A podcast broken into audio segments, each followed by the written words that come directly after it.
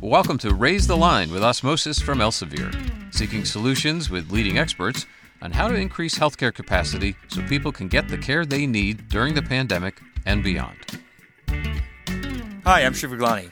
One of the most exciting elements of our Year of the Zebra campaign is the launch of a brand new journal devoted to rare diseases from Elsevier. It's called RARE, and it will give researchers, healthcare professionals, policymakers, and the rare disease community open access to a scientific publication that covers all aspects of living with these disorders. I'm delighted to welcome the editor in chief of RARE, Dr. Wendy van Zelst, to Raise Line. She is head of the clinical genetics section at the Department of Human Genetics of the Radboud University Medical Center in Nijmegen, the Netherlands, and president of the Dutch Society of Clinical Genetics. Dr. Van Zelst focuses on implementing new genetic diagnostic tools in daily clinical practice, especially in the field of rare and undiagnosed diseases. She's also the national coordinator for the designation of centers of expertise for rare diseases and one of the two Dutch representatives on the board of member states of the European Reference Networks for Rare Diseases at the European Commission. In addition to learning all about the new journal, we'll be asking her about what is happening in Europe to improve the quality of care for patients with rare diseases. And before we get started, I'd like to thank my Elsevier colleagues Max Dumoulin, who first recommended Wendy, and Judith Escales, who's the publisher working with Wendy on the journal Rare. So thanks so much, Wendy, for taking the time to be with us today. Well, thank you for having me. So I'd like to start first by learning more about your background. What got you interested in a career in medicine and then particularly genetics? Well, I've always wanted to become a medical doctor since I was a young kid, actually. So I don't know anything else, and I wanted to work in hospital. And fortunately, I was lucky enough to become a medical doctor. And when I first was a medical doctor, I started to work as a, a pediatric resident in a small regional hospital, uh, which was located near the Bible Belt area. So there were a lot of consanguineous couples over there. So I saw relatively many children with autosomal recessive diseases. And that's what really got me intrigued and motivated actually to become a clinical geneticist. Wow, yeah, it's fascinating and interesting. So there's a Bible Belt region in the Netherlands. That's I've learned something new right now because uh, obviously we know that term in the U.S., but I did not know that about the Netherlands. so you know, tell us a bit more about kind of how your career has evolved from then. You know, you've, you're working at Radboud University Medical Center. What have you been focused on over the course of uh, your work there? Yeah, well, before I got to the Radboud University Medical Center, I had my PhD in uh, Rotterdam, uh, the University Medical Center over there, which was a combination of pediatrics, oncology, and genetics. And then I uh, got my training to become a clinical geneticist in Maastricht. That's in the southern part of the Netherlands. And after that, I started working at the Radboud uh, University Medical Center, which is actually located in the eastern part of the Netherlands. And we have the largest genetics department uh, in the Netherlands and I think also in Europe actually. And we are very specialized in rare and complex diseases and combine academic medical care with education and research, of course, and collaborate on several levels uh, regional, national, international, with other experts in this field. And we closely work together with our genetic colleagues in uh, Maastricht, in the southern part of, uh, of the Netherlands, as the Academic Alliance Genetics. We are actually quite known for our good quality of care in clinical genetic diagnostics and counseling as well as personalized medicine and uh, reproductive uh, medicine. And our department consists of three sections, as we call it genome medicine, genome diagnostics, and genome research. And as you said already, I'm uh, head of the genome medicine section and focus on early diagnostics in rare disease patients. And we do that by DNA first programs, as we call them. That means that we aim to have a diagnostic first uh, strategy after referral to our university medical center to actually decrease the diagnostic odyssey that patients with rare diseases uh, experience. And we perform this strategy for multiple indications like developmental disorders, oncogenetics, or newborns admitted to the neonatal intensive care unit, and my own clinical experience is oncogenetics. So I mostly see patients with cancer that want to know if they have a tumor predisposition syndrome or of course healthy individuals that are aware of uh, hereditary cancer in their family or have questions about the prevalence of cancer in their family and if it could be hereditary. Yeah, wow, that's fascinating, and it's a very exciting time, I think, to be in genetics. Uh, a lot of our audience are current or you know future healthcare professionals, and genetics touches all aspects. Even if somebody doesn't become a clinical geneticist like yourself, genetics will touch their practice of medicine and their research. Especially now, the accessibility to whole genome sequencing. I think Illumina earlier this year announced a $200 whole genome sequence. I'm just curious before we get into rare diseases, what do you think about this moment in clinical genetics? Like, what gets you most excited as far as uh, the future for genetics? Well, I think luckily uh, we have had a huge technology development, and and with whole genome sequencing, I think now we have the possibility to diagnose a lot more patients at a much more early stage. If well, the costs go down, of course, uh, still $2,000 is a lot of money if you want to have it broadly into to uh, healthcare. Well, in the Netherlands, we're quite lucky actually. We have uh, our healthcare system is built on a solidarity principle, uh, which means that basic healthcare is reimbursed totally and uh, genetics is included. So we are quite lucky actually that we can offer whole genome sequencing to our patients if they are referred to us. That's awesome. That's great to hear. And obviously the cost curve will keep going down, so hopefully that'll that'll become more accessible, not just in Europe and the US, but all over the world. So let's switch gears real quick to the journal. Uh, very exciting that you're editor in chief of RARE, uh, the open access journal for rare disorders. First of all, tell us about your journey becoming editor in chief of RARE, and then maybe kind of what you're hoping to achieve with the with the journal. Well, it's a quite uh, short journey, actually. Max and Judith, as you mentioned already, reached out to me, well, I think just before Christmas last year and asked me if I would be interested to become editor in chief of this new journal. We were discussing why a new journal would be necessary and if it would be necessary and what chances we would have to promote this new journal in the broad scientific field already. There are already a lot of genetic journals and also some rare disease uh, journals with high impact, but you see that they're mainly focused on patients that are diagnosed already. So there's not much room anymore for uh, case reports or specific attention for patients without a diagnosis. And I think especially these patients would benefit by case reports with deep phenotyping to recognize patterns. So I think there is room for a new journal, uh, especially if we would align with worldwide consortium, actually, like the Undiagnosed Diseases Network International. And we really want to have a clinical impact on uh, rare disease patients, and not only a medical impact, but also on the well-being of these patients in daily life. And I think a lot will be necessary to get there, actually. So we need the patient's voice, the patient journeys to find out what their needs are and what their uh, challenges are they face every day.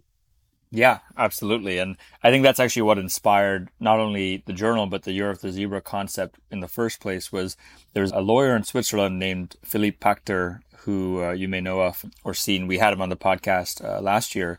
And he has a daughter, Lizzie who's five in Switzerland, who was born with Pierre Robin sequence in a French hospital, though the Pierre Robin Center of Excellence actually is in Germany. And so he's dealing with all these cross-border rare disease treatment issues that, uh, you know, he's still moving forward with. But he submitted a paper from a parent's perspective about Pierre Robin sequence to seminars in fetal and neonatal medicine, which is one of the journals Elsevier publishes, which was not open access, and he wasn't able to get open access for his paper initially. So he emailed our CEO, Kumsal Bayazit, asking for the open access to be granted and the fee to be waived, which Kumsal more than happily did for him and other patients who want to submit to that those kind of journals. And then one of your um, country colleagues, Lydia Tax on the Elsevier team, I don't know if you've run into her, but she was responsible for a lot of our open access work at Elsevier, including helping get this journal off the ground. Her daughter, by the way, is a medical student at Leiden University. So I don't know where you went to med school in the Netherlands, but she's going to be a physician in the Netherlands as well. So yeah, I went to Rotterdam. That's really nearby, actually. Yeah, no, great. Um, and so, anyways, personally very interested in this. I know she is. So, it's been a whole journey, and the Year of the Zebra concept, in large part, started because a parent of a child with a rare disease wanted to publish exactly the type of article that you're describing you want to get in the journal Rare. So how are you going about, you know, getting in front of people? I know we're obviously sending it out via our weekly newsletter, sending out to patient groups that we worked with. We worked with a bunch of them.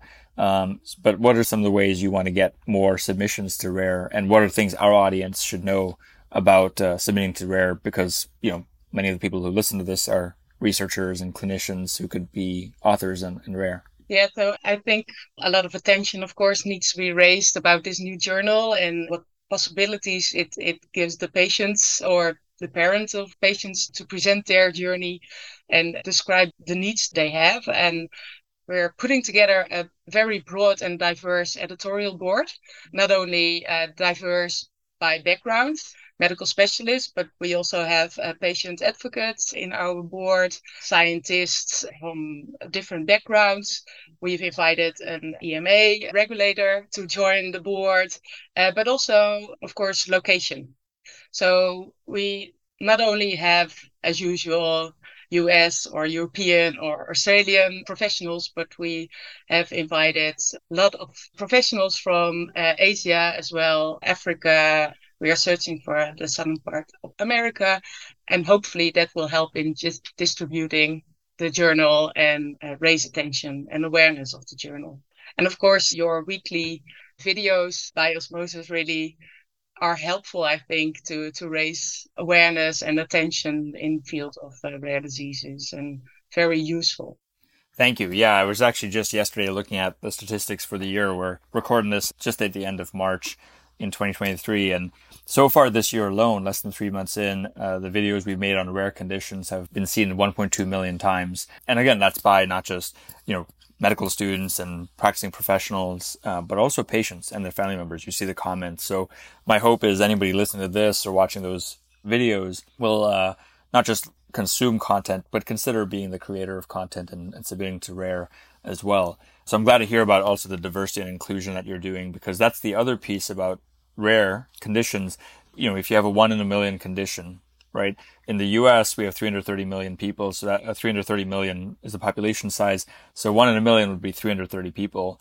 But if you expand that globally to 8 billion people, we've got 8,000. And in order to advocate for policy changes or to do clinical trials with a high enough sample size, you need to start being able to reach more of these people uh, cross border, which actually I think is a good transition into a question I had for you about your work in Europe right? You've been involved with the European Commission. Do you want to talk to us a bit about that work as well? What the EU is doing and or EC is doing to improve quality of care for rare patients? Well, actually, in 2009 already, the European uh, Union came with a recommendation to improve the quality of care with uh, patients with rare diseases.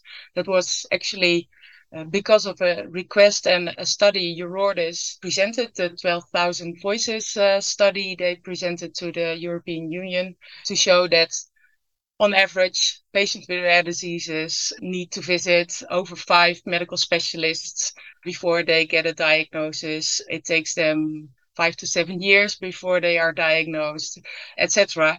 So this really uh, came to attention then, and they stated that each European member state should make a national plan on rare diseases by 2014 and designate centers of expertise based on a set of European uh, criteria, which were determined by a European uh, expert group on rare diseases. And this group was represented by a variety of stakeholders, from policymakers to patient advocates, regulators, pharmaceutical companies, but also medical specialists, of course.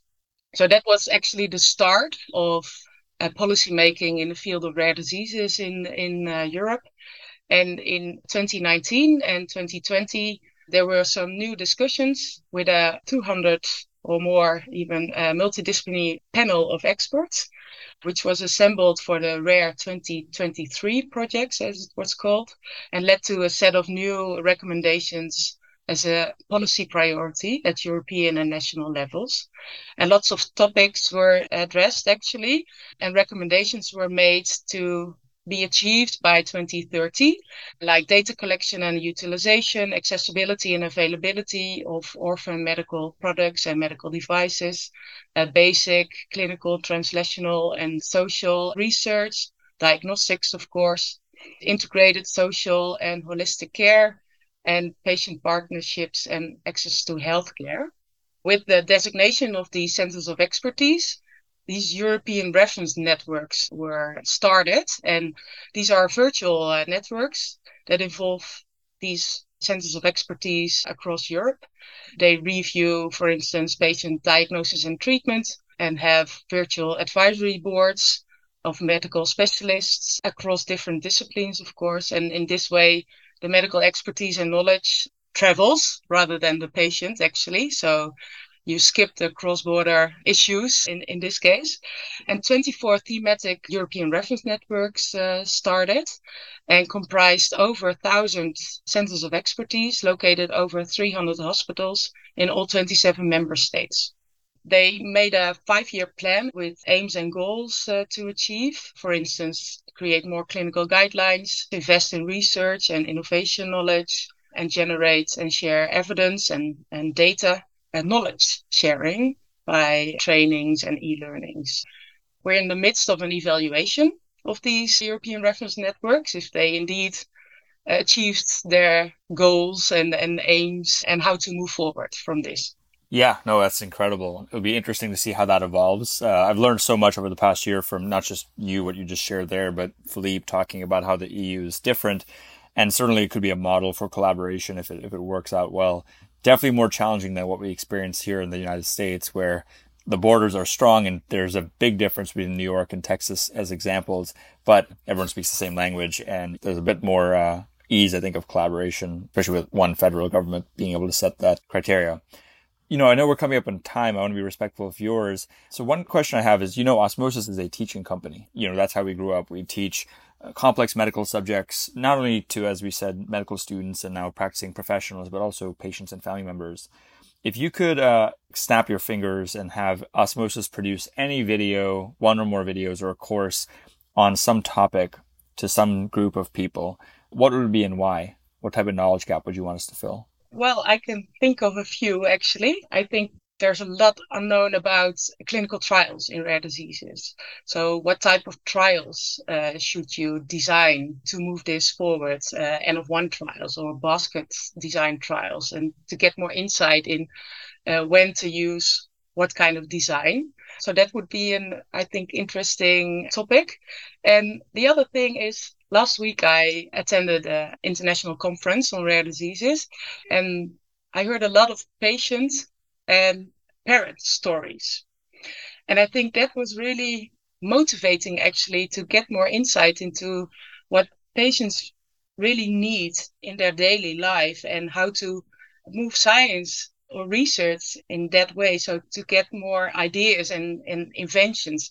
For instance, a father there uh, told about his son who had uh, absence seizures and therefore at poor school uh, performance because of the fact he missed a lot of information during his classes. So he ordered a wearable EEG and could see the readouts on his uh, phone and send it to the neurologist and asked the neurologist if he could make any sense out of this readout. So the neurologist said, Yes, of course, I see absences over there. And then he actually uh, put this together with some real time AI technology. And now his son wears a headband which records his EEG, has his iPhone on his desk, and if he has an absence, then the iPhone will shine a light. So the teacher knows that he has an absence and he doesn't get the information. So he has to repeat it again when he's present. These kinds of things are really helpful in creating ideas from a different aspect and point of view for us. That's awesome. That's a really great example. And again, kind of emblematic of what I've heard talking to rare disease parents and patients is how engaged they become and how innovative and creative they can be when they channel their uh, energies for turning this tragic thing, this tragic diagnosis into something helpful, not only to them and their families, but anyone facing those conditions and frankly other people, because I'm sure this type of technology could be used for not just this condition this this child has, but for other people. Sure. That's wonderful. Those are that's a really good example. Two last questions. You know, you have this great background as a researcher and clinician uh, and policy advocate, and now editor in chief of this journal. What is some advice you would give to our audience about approaching their careers? Well, that's always uh, difficult to, to say, but I think what's really helpful is that you you look for a topic or a focus that gives you energy. And if you're really engaged, if your heart is in it and you get a lot of energy, then it's well your topic and and your focus and you should move forward in that direction. And of course i think we have similar challenges uh, limited finances increasing demands on healthcare and also on healthcare professionals. But as long as you get enough energy from your work i think that's really helpful. And um, i think you should take opportunities if they are presented to you just try and if you don't succeed well okay don't be too hard on yourself. At least you tried and you learned.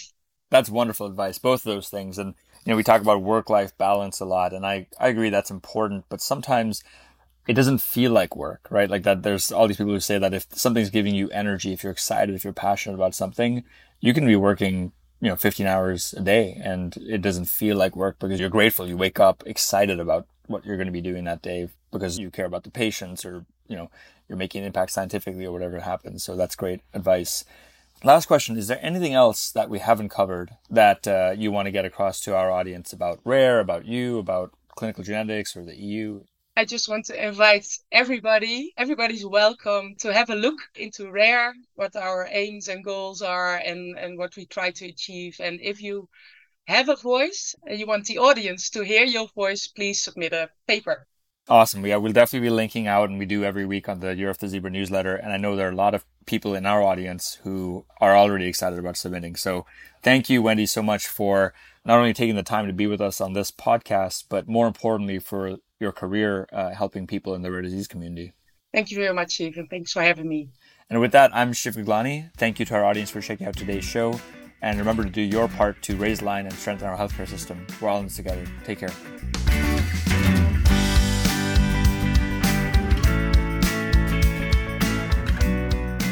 If you like this podcast, please share it on your social channels.